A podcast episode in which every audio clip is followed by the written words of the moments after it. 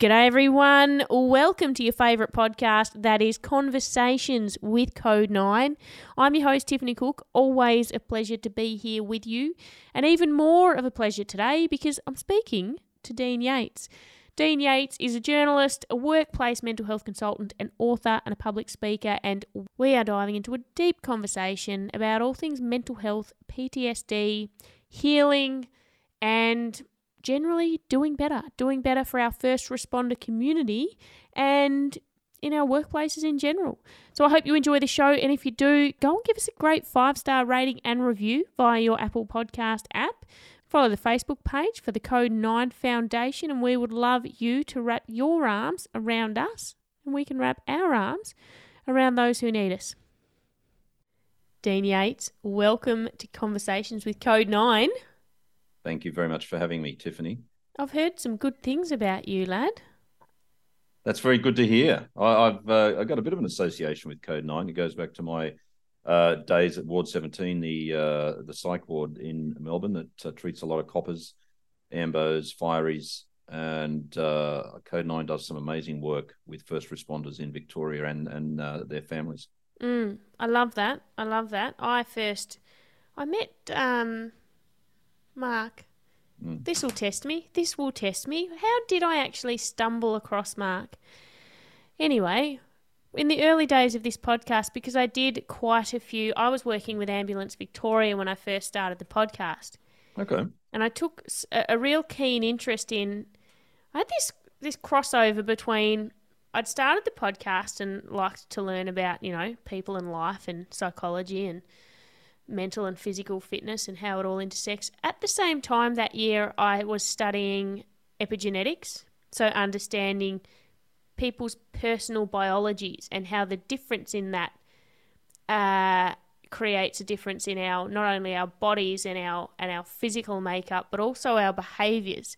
So I got really curious around the what was le- what was causing what I was seeing in the mental health of the mental health decline and, and suicide rates in first responders. And I was curious about the nature versus nurtureness of their career choice. Mm-hmm. So I think I you know I was quite prolific in how many episodes I had police officers and paramedics and you know all kinds of first responders to speak to. Um, well, we, we yeah. need we need to hear their stories. I think it's absolutely vital that Australians understand their stories better, that they understand the sort of work that they do, and also that the and the toll that it takes on them. Because I don't think there's a good enough understanding of that, and that gets reflected in the treatment of their mental health struggles. Because too often these guys, these these brave individuals, the men and women in uniform who are protecting us and looking after us, are often uh, abandoned by their first responder organisations left to fend for themselves against an evil workers' compensation system that makes their mental health worse. And often they have very little chance of full recovery. And I think that's an absolute scandal. Mm. It almost feels like there's this mask, there's this perception that is built around their career and what they do that almost they fall into. And what I mean by that is when I started boxing, I realized at 29 I'd gotten around my whole life wearing this mask, this facade of this is me, I'm strong, I'm independent, I'm this, I'm that. All these traits I had, I'd wrapped this story around the fact that they were strengths and then, that I just had them for no reason. And I feel like society looks at first responders and they're strong and they save people and they do this and they're just stoic and it's like almost a conditioning that makes you more like that because you're playing a role then. Yeah, it makes it. I think it makes it very hard for first responders to put their hands up and seek help, right? Because the, society does see them as strong people, strong individuals who are almost who are almost uh, impervious to being hurt in a way because they wear that uniform, Yeah. and that's what they do. That's what they. It's not a job for them. It's a it's a vocation. It's a calling, Mhm. and they answer that call day after day. And and having spent, I've had three admissions to this psych ward in in Melbourne. Spent 77 days and nights there, and I've gotten to know a lot of coppers very well. And they, they they've told me that once they have been diagnosed with PTSD, for example, for them to be told that they have to give up their service revolver, for example, that they can no longer um, be a, a, an operational officer. They use those words. An operational officer of Victoria Police is a huge blow to their identity. It, it shakes them to their core because that's who they that's who they were, and they love their job, and and so you can you can understand why then it's very hard for these folks to actually put their hand up and, and get help because it means so much to them what they do. And and that's why i don't think society understands the depth of the challenge uh, for, for first responders to actually to get the help they need and then to make that recovery because we see them as so strong. And yes they're strong but they're also human beings. Mm. and unless we've actually walked in their shoes I mean, I'm I'm an old journalist. You're a boxer. We've all had different careers and lives, but unless we've actually walked in those shoes, we don't really know what it's like. Hundred percent. Um, can you tell me, uh, give us all a bit of a brief overview on you and your background? Yes, I was a journalist. I guess I'm still a journalist, but for 25, 30 years or so, and most of it was overseas, working in uh, Asia, Middle East, and uh, I, I, ended up covering a lot of uh, covering a lot of very traumatic stories. So the Bali bombings, for example, mm. uh, you know, we just had the 20th anniversary of the bomb attacks, which everyone's aware of. Uh, I covered the Boxing Day tsunami in Indonesia's Aceh province. In that small part of Indonesia alone, where the tsunami hit in uh, 2004, uh, final death toll 165,000 people. Oh wow! Uh, I was up there for a month. I went back after six months. Went back again 12 months later to just check, do reports on the recovery and how people are trying to build their lives. I also spent a lot of time in Iraq uh, during the Iraq War, uh, 2003 and 2004. And then I went back the start of 2007 as the bureau chief for Reuters, the international news service.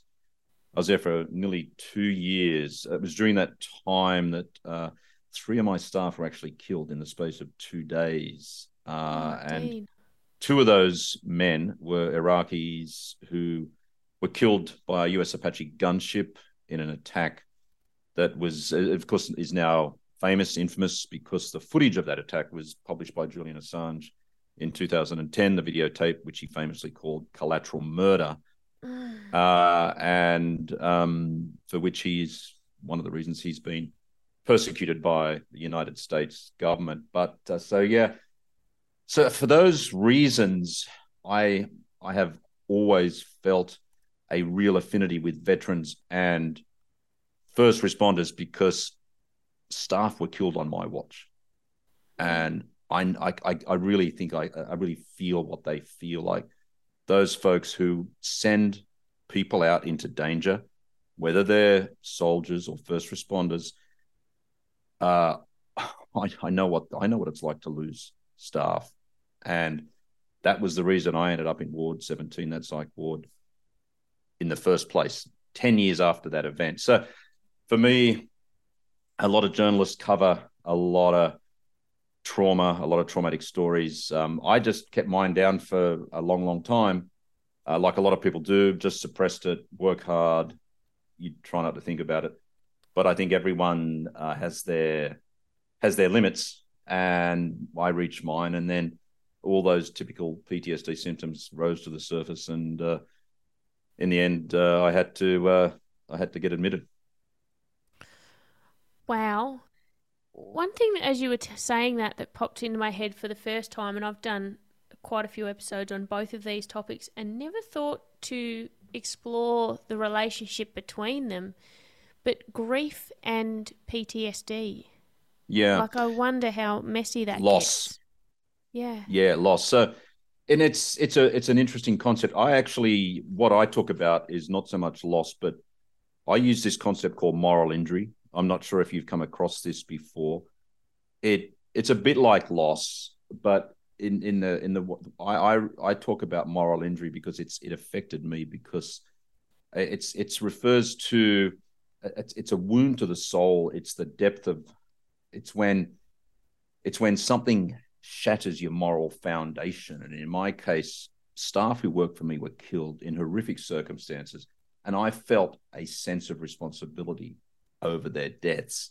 And that caused a moral injury for myself. And so the the sort of the the the definition of moral injury is where you are responsible for something or you fail to do something and something bad happens or you witness something horrific and as a result you end up with a condition that is effectively quite similar to PTSD very similar symptoms to PTSD and it's if you look at a lot of veterans who have returned from Iraq and Afghanistan what troubles these what troubles these folks especially the ones who've been in combat it's not it's not the fear it's not it's not the firefighting it's not the combat that affects them it's the killing right? It's the yes. lives they took. It might be the lives of innocent civilians that they took or it's the buddies they lost or that they couldn't save that affects them. And when they have to come back home they are burdened with this moral injury. And that is it's that sort of moral dimension of trauma which i don't think a lot of people truly understand. And this was how i first came to meet the folks at code 9 was mark invited me to come and give a talk to the, some coppers at code 9 we're going back to 2017 here so more than five years ago and i spoke to a group of uh, coppers about moral injury and my understanding of moral injury and there were coppers there, there were detectives, there were uh, highway patrol coppers, there were folks who did the triple triple zero calls, right? And I got to say, a lot of them got this concept of moral injury.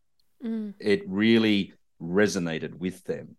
And uh, I remember there was one one bloke there who was like had done the dispatch for years, and he said the worst thing for him was no not knowing what was happening to the folks that he was sending off to a call not knowing if he was sending them into a situation where they could be hurt. Uh, I know another copper spoke to me about how he got to a domestic violence situation too late one day. And he was deeply, deeply troubled by that. And so th- these are these are this is a concept, this moral injury, that I think can help people, especially first responders, understand why they might be feeling a particular way about the experiences that they have had on the job. Oh, Sorry to throw all that at you, no, Tiffany, I, but no, it's it's it's profound. You know, hearing it explained that way, um, and there's so much clarity in it. I just keep, you know, I, I was thinking about the idea of shame and what a tumultuous, uh, toxic emotion it is, and this is this is what so you, have nailed it there. Moral injury and shame go hand in hand, right? Mm. Because it's the shame that drives someone into the depths of moral injury. Because a person will feel right that if they if they fail to do something, and you can think of all the sorts of scenarios, mm. right, when we're talking about first responders, or and and if they fail to do something or and then they feel that shame as an individual and that affects their identity their sense of worth their sense as a person and we all know that shame can be a very destructive emotion mm. uh, and and so with with the traditional idea of PTSD you've got your symptomology which focuses a lot on the arousal symptoms the hypervigilance the the nightmares, the flashbacks, all that sort of stuff. With moral injury, your key symptoms shame and guilt and rage. Mm. Mm. Far out, Dean.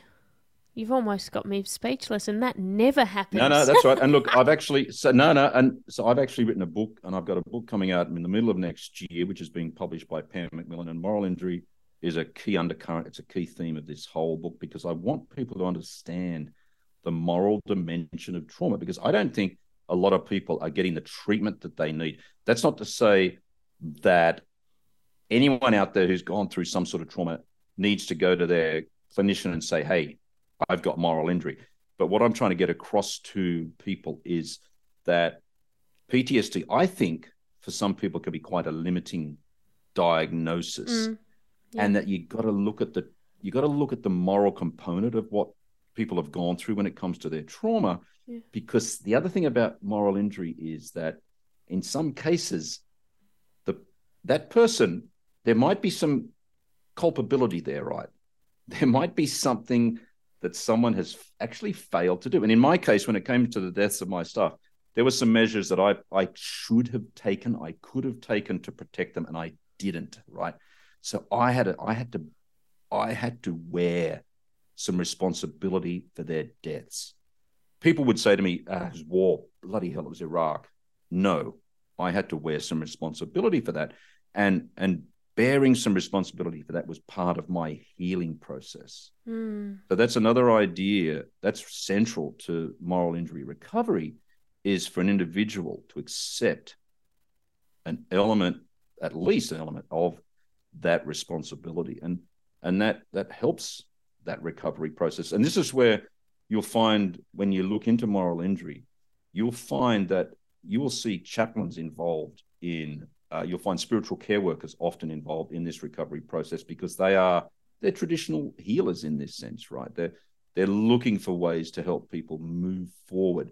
One of the problems I find with uh, traditional approach to PTSD is that when a when a trauma happens, some clinicians will look at it and say to someone, "That wasn't your fault.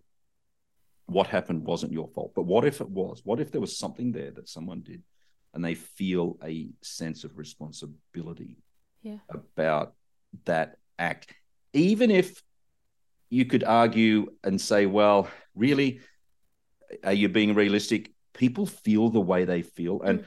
And this is where I think moral injury is really can be very, very. I, I, I like it because it allows a person to feel the way they feel. Yes. Sometimes, you know, this is the problems with one of the problems with cognitive behavioral therapy, for example, is you've got clinicians pushing this idea that it's negative thinking, it's erroneous thinking, it's the wrong way of thinking. Let's if someone feels the way they feel, let them because there's obviously an element of truth to that. Yeah, Makes and I- yeah, absolutely, a hundred percent. And it, and it, for me, it's more about uh, being able to influence how they think about this, and you know, like Dean, you're you're saying that there were you you reflect now and think there were measures I could have taken, Yes. but when you think back to the moment beforehand, was there an was there not an intention of knowing that you you'd done enough and like did you knowingly say oh, I could do that but I won't worry about it or I Never- don't really care? Exactly to me, exactly. So it, so it's just this thinking of it, it actually couldn't have been another way. It didn't come from a place of I don't care about these people. So I think people need to have some self-compassion and go like humans make mistakes. I remember oh I've got goosebumps just then thinking about this you know? Mm. I think it was um, Darren Hodge when I spoke to him, the MICA paramedic, and I said, "Talk to me about failure because you know, in every other career or most of them, the vast majority, or education or sport, in my case, you, if you don't push for for failure, if you're not aiming to fail, then you're not aiming for potential. But when a paramedic, a MICA flight paramedic, is is pushing themselves to failure, somebody dies. Correct. And it's like what a paradox. What a crazy what a crazy place to have to exercise. And I think what we have to, I think what we have to understand in these situations when, say, paramedics, you talk to a paramedic and they say, "I failed." It's it's human instinct to say back to that person, "You did everything you could. Mhm. Don't blame yourself." Whereas I think the response should be, "Tell me how you failed. Yes. Explain to me how you failed." Right? Let that. That's tough, right? Mm. It, it, it, that's hard for the listener, but that's I think what you've got to do, because otherwise you are just saying to that person, "Come on, just move on," and it's clear that that person doesn't want to move on. They feel a sense of they're burdened by what happened, and I think self-compassion and you know you you you hit it on the head there self-compassion right took me a long many many years to feel any self-compassion It was only after I did a lot of work Yes. and a lot of a lot of rumination, positive rumination and exploration and therapy that I was able to feel that, have that self-compassion. And I think that's it. So it's important to go through that that sort of stage of, of letting people tell their stories and, and actually opening a way for them to be self-critical and, and to explore all the the twists and turns of of what could have happened and what their role in that might have might might be. That opens the way, in my view, for, for eventual healing and self compassion. Yeah, I think allowing people to be curious, like Mm. you said, understand what they feel, be curious, but also speaking it. I remember um, a session with my therapist once where he explained to me the universal, the first universal law of psychotherapy was you believe what you hear yourself speak. Mhm. And I was like, oh yeah, righto. Anyway, in that same conversation later on, he he asks me about, you know, so he asked me a question, and uh, when I went to answer it, as the words went to come out, they wouldn't, and I went, and it floored me, and I said, until I had to say that, I believed that it was not my fault because intellectually, because logically, I can understand. Here's this scenario. Here's a child. Here's a decision. Not her fault. I went to say it, and part of me went, "It is your fault. Be ashamed." Mm. And so to allow, like you said, to ask people a question and allow them because they'll come to the right conclusion or or different perspectives in the middle of that conversation, but you can't just tell them. Can't Yeah, tell, exactly. you know? Exactly. Doesn't do anything. Yeah. And they don't get that same visceral I had a visceral response I'd never had before and went, Oh, yeah. oh, I don't believe what I think I believe. Yeah, exactly. Human condition is complex. Yeah. And I think we're conditioned as well to just we're conditioned to feel uncomfortable about other people's stories, right? And we don't want to Mm. we don't want to sort of get in the ditch with them because that's going to make us feel uncomfortable. And yet, um, if we can just make that extra bit of effort to allow people to share, then it can just make. I, I think we can help a lot of people. Yeah, yeah. These are conversations we need to have because they're, you know, when we don't have them, they sound it sounds so odd. But it's not until you think about it and you go, yeah, why do we feel that way when someone is in a place of being distressed and, and needs to just be hit? Like we just want to get out. Mm. We don't want Well, to have at- the conversation. And look at first responders, for example, right? How I don't think many, I think very few Australians understand what it is they go through every day. Unless you know, unless you've got a family member who's a first responder or a loved one, you don't really understand mm. what it's like to be. It's a front line. It is a front line. And the pressure and the stress that those folks are under is enormous. And so I, I just think, you know, we, we need to give them more ways to share their stories and, and tell their stories so the community understands more about what it is and how and how, how we can support them more and and enable their organizations to look after them better as well. I just think that's so important. Yeah, yeah. What, in your experience, you know, in Ward 17 and, and those times when you went into care, Mm. what was what was helpful and what was done really well or what worked for you in those instances? Well, look, Ward 17 was a was a turning point in my life. So I, I went into Ward 17 because I was suicidal. I mean, that's how low I was. Yeah. Uh, How hard in- was it for you to reach out and first tell someone that you were suicidal? Uh, it was uh, actually, strangely enough, perhaps I I just told my wife uh, that I was. This was mid 2016 here in rural Tasmania where I live. oh, Um, Tassie, I'm from Tassie. you're kidding. Whereabouts? Uh, Northwest Coast, Devonport. Ah. You kid. My wife grew up in Devonport. oh, I bet the I bet your family. I bet. Yeah, I'll I'll tell her about this later. Yeah. so we live in Evandale now, Oh, uh, which great. There's a great uh, village. bakery there. Yeah, yeah, yeah. The uh, Ingleside Bakery. Yes. Yeah, very nice.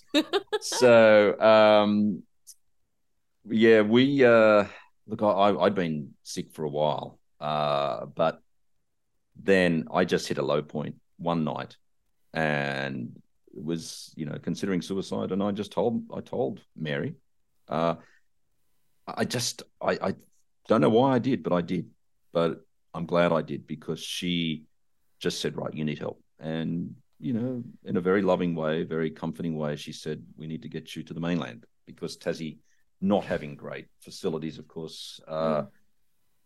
was not going to be able to to to give me this sort of um, specialist care that I needed given my work background. Yeah.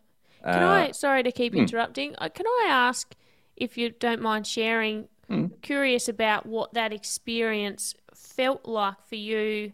You know how what what were the thoughts that came in? Was there feelings associated, and how long did it kind of linger? Like, what's it like to, uh, to land in that place? I was so numb, Tiffany. To be honest, I was completely emotionally numb at that time.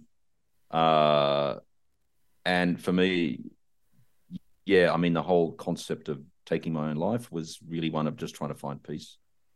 My my war, my mind was at war with itself. I was uh, just, yeah, uh, I was, I'd been, I was absolutely tortured with guilt and shame over the deaths of my staff. I, the responsibility I felt, the fact that I had let down them, their families, and uh, and I felt I was an absolute burden to my family. Uh, I was a terrible person to live with. Uh, I was drinking heavily, and what I what I discovered was that it wasn't about so much wanting to die; it was just wanting to find peace, mm. and just to still the madness in my head, in my brain, that was making life unbearable. I didn't see a future, and I and I think that's something that you hear people who have been suicidal talk about wanting to find peace, and that was a word that just kept coming back to me again and again. I just want peace, mm. uh, and so yeah, Mary uh, helped me get admitted to Ward 17, where I just had the most amazing experience there from the moment I walked in. Uh, it was just a place where everyone in there's got PTSD, right? Yeah. Uh, veterans, coppers, and I was welcome from the moment I went in. Uh, I had a psychiatrist, a social worker, nurses, uh, room to myself, super quiet, and and I just felt safe as soon as I went in there. It's not a lockdown facility, but you have to sign in or out if you want to go somewhere, go for a walk, that type of thing. Yeah. But as soon as I went in there, I started learning about trauma, about PTSD. My psychiatrist was amazing. Uh, she was uh, an Iranian born woman who understood my world, really, you know, the Middle East. And uh, she saw through this journalist mask that I'd been wearing for so long. Yeah. She Just saw straight through me. And with her, I was able to start that whole process of understanding PTSD and my trauma. And they had these group sessions, three group sessions a day where you'd get in a room, men and women, and just be talking about under, getting an education around PTSD or anger or anxiety or meaning in life, values, mm. these sorts of things. And you'd share, you'd, people would go around the table and talk. And so that, my first group session, I'm sitting there, a bunch of veterans from the Vietnam War to Afghanistan, right? And I'm thinking to myself, shit, these guys are just like me. And that was a real revelation. It was like, wow, they they have the same symptoms of me. They've been terrible to live with, and and I, I really felt, I really felt like I wasn't alone. And uh, I found that whole experience for me in Ward 17 was one where I was able to learn some coping strategies, get that insight into PTSD, build up some knowledge, and go home. And yeah, I went off the rails again. Go, I had to go back again a year later, and then a year after that. But my last admission was four years ago, and and so I was able to build up yeah. over those three admissions enough understanding, enough knowledge, and and do enough work there, enough therapy to give me to give myself a foundation now where I don't think I'll need to go back. Mm. It was that it was such a a transformative experience because it's got they've got such a great team. It's a real it's a multidisciplinary team, uh, and it's probably the best trauma facility in the country. I guess it's I get that's amazing to hear. I love that. I guess it's a, a matter of learning how far you can stretch yourself. But the sticky thing about PTSD, and I always talk about it in stress, people don't know they're stressed when they're in the middle of mm, it. Correct. So that, of course, going back and going back, because until you start being able to really tune into, hey, what are the things that I can notice about me that aren't necessarily feelings? Because, oh, the stories I can tell myself, like I will never feel them until it's too late, until I'm beyond burnout. Um, what are some of the things that, that told you or that now tell you, hey, I might need to cope better here? Well, so and this is one of the things that the men especially get uh, a lot of attention on in Ward 17 is anger for obvious reasons, right? I mean, that's what breaks up a lot of the relationships is anger and rage. And an angry man with PTSD is not someone that you want to be around, especially a partner, especially children.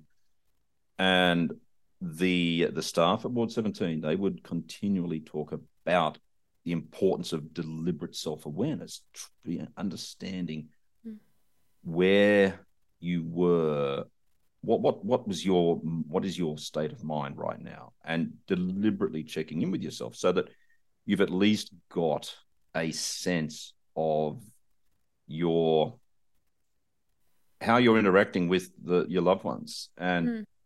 that takes a long time to to get to that point where you understand how it is your presence is affecting those around you i got to say it's taken me years and i'm still learning mm about that. It it does take a long time, and I think that's this is one of the this is one of the real tragedies of PTSD. I think because it does destroy relationships. There's no question about it. It does.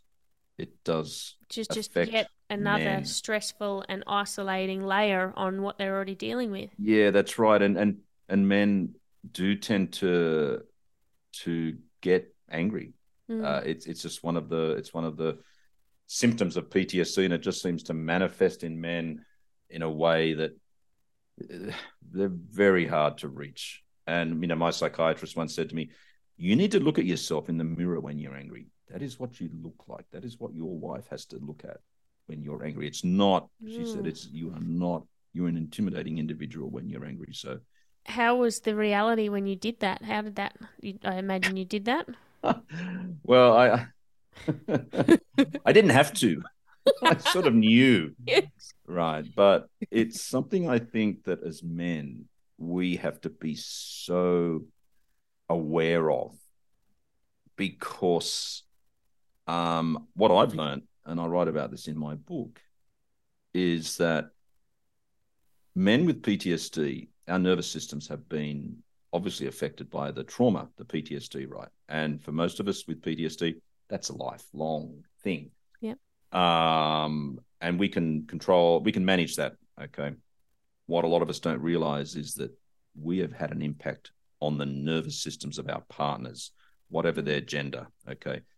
And in the case of our of female partners, we have had an impact on their nervous system. And in the case of my wife, I have had an impact on her nervous system. And so, if there's a situation where I go into fight mode, she goes into flight mode. Mm. And that's not good for a relationship. Mm. And I think for a lot of a lot of couples, it takes a lot of communication to resolve that issue.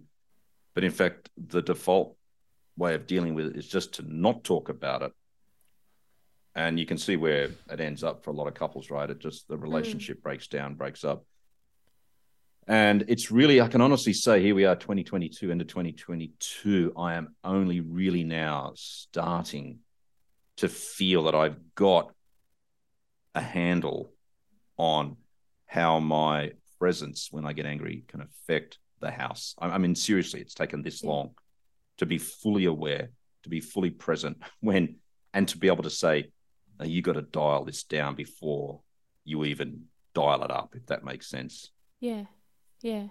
Oh, it is a long. It's a long process.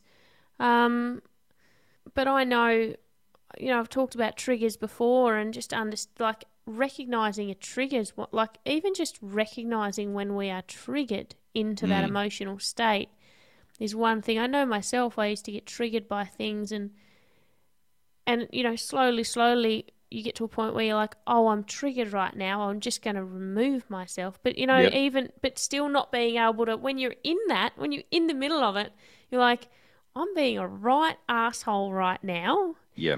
But knowing it, I still can't be the person I want to be. So the best I can do right now is go, just going to duck on out of the situation for a bit and I'm going to come back and apologize and say, I know I was really aware of that and this, this is hmm. what was going on. But knowing that, like, I'm, I'm a different person when I'm burnt out and tired and stressed and perhaps triggered by something.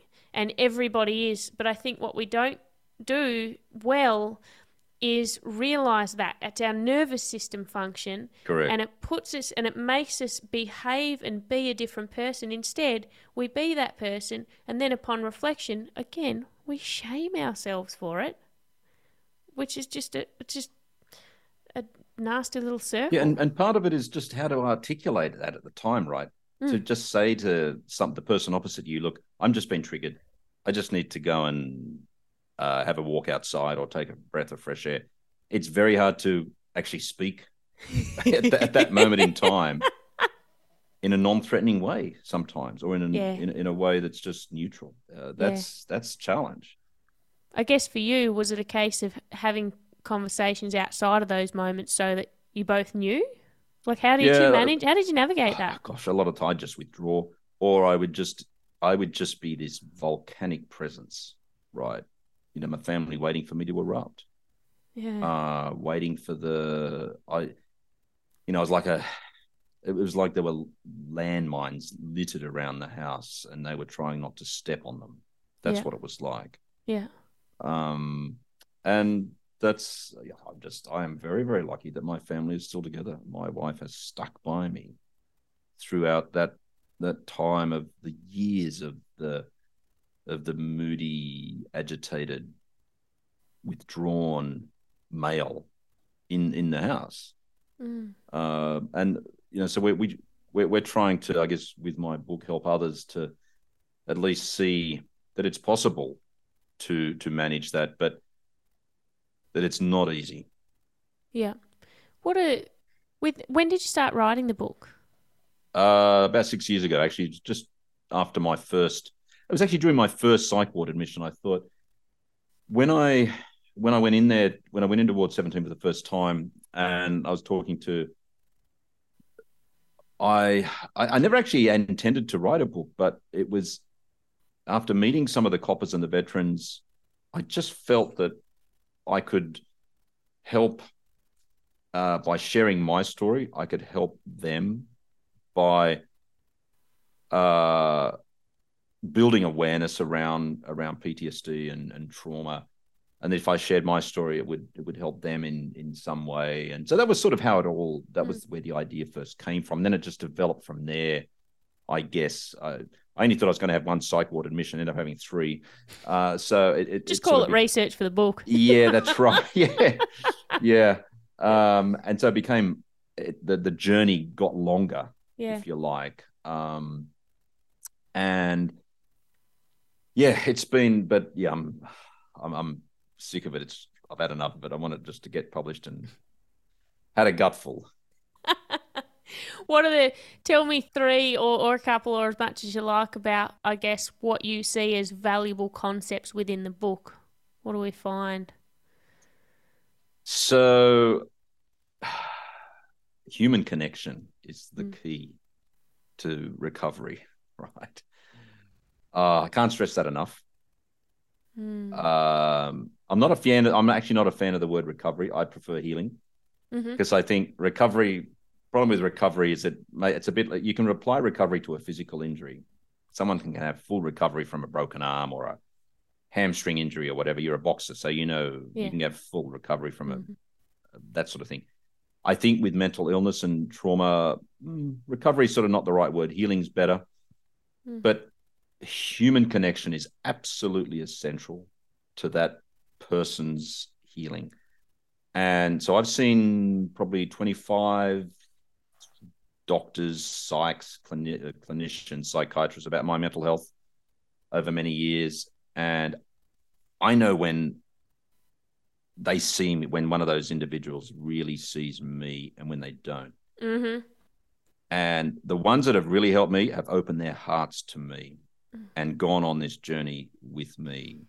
They're the ones that have connected with me and have been willing to really listen to my trauma, my stories. Mm. They're the ones that have given me the guidance and the insight that I've needed.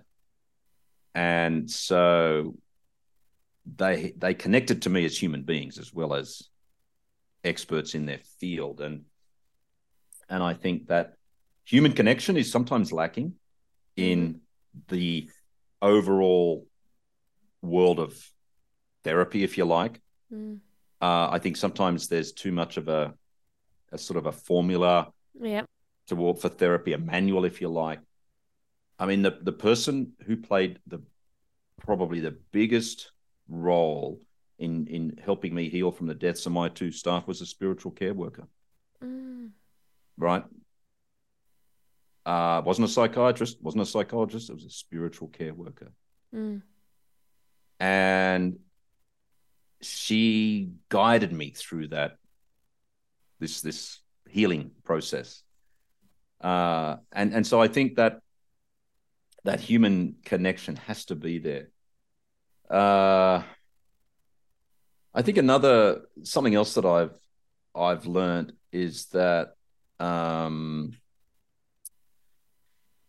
you know people it was, it was like that and then that this also comes back to the rapport with the person that you you are sharing your story with right? There has to be a connection. There has to be a rapport. If you don't have it find someone else. And i know that's very very difficult thing to say in this day and age but it's almost impossible to get an appointment with a psychologist or a counselor but it's worth trying to find that right person because if 100%. that person's going to be your therapist for the rest of your life then it's worth looking Yeah.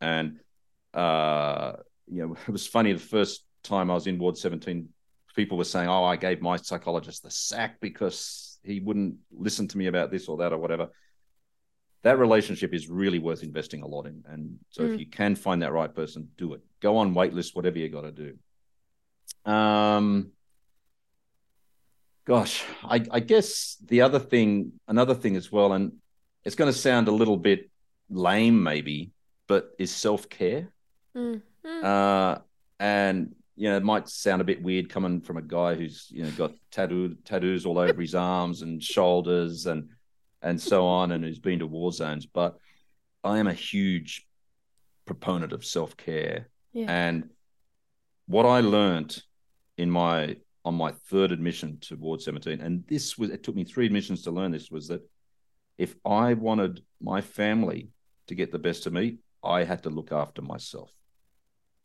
and they weren't going to get the best of me if I didn't look after myself. And that meant exercise every morning.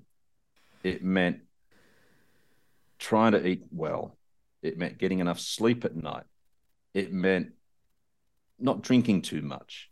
It meant listening to my body when I was exhausted. So taking a rest during the day, doing things that were I found enjoyable, self care, and I actually worked out a self self care plan years back, and I've pretty much stuck to it ever since then. So the idea that you have to that self care is not an indulgence, Mm. that that self care is absolutely vital, not just to you but to all of those around you. I, you know, I sometimes hear this. You know, people talk about self care as if it's like it. People are it's like a luxury that if they're lucky they'll engage in a bit of self-care but it's it's so important I love, love that you've highlighted that as a coach. Um, I coach a lot of people, and often they're mums. Mm. So getting them to learn to prioritize themselves again in order to better look after their families and their Yep. situations is hard. It's it's a hard mindset shift, but it's it's definitely a necessity.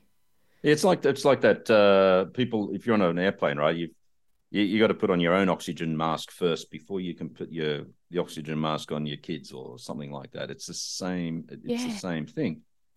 But I think the other thing that that the other another big message, and and I talk about this a lot, is that uh, organizations, businesses are not looking after the mental health of their people. They're not looking after the mental health of their staff. And I think it's I think it's really sad that in this day and age, with when we know so much about mental illness, we know so much about the toll that it exacts on on people's lives, on families. We know so much about the the the damage that suicide mm. takes on on on families and, and the wider community. We know all this, and yet employers are still treating their staff terribly. And the, the research is out there, the guidelines are out there for organizations on how to to do better when it comes to having a, a mentally healthy workplace, and yet nothing much is really happening. There's so much lip service, there's so much box ticking.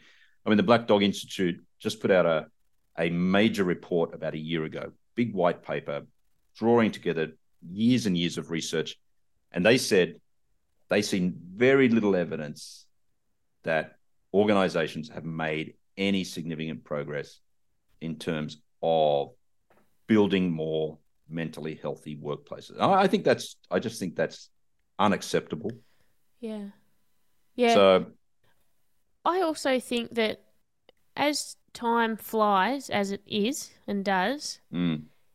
we're heading very fast in the wrong direction when it comes to human connection, especially the last couple of years, because now looking after staff is allowing them to work at home, but that's further disconnection. It's disconnection from a yeah. working community. So instead of in, in a, introducing a culture and a community where people can connect and, and have a place, have another place in their life, there it's framed like flexibility and work life balance and they're at home in that like I work from home a lot of the time also work as a personal trainer mainly because that's where I get out and get my connection if I didn't have that and I was always at home in my home yeah I've got what a great schedule what a what great autonomy but sometimes Dean I feel starved for connection mm. like re- I'm like I, where's I want to go into the office and razz everybody up, but there isn't yeah. an everybody, and there isn't an office.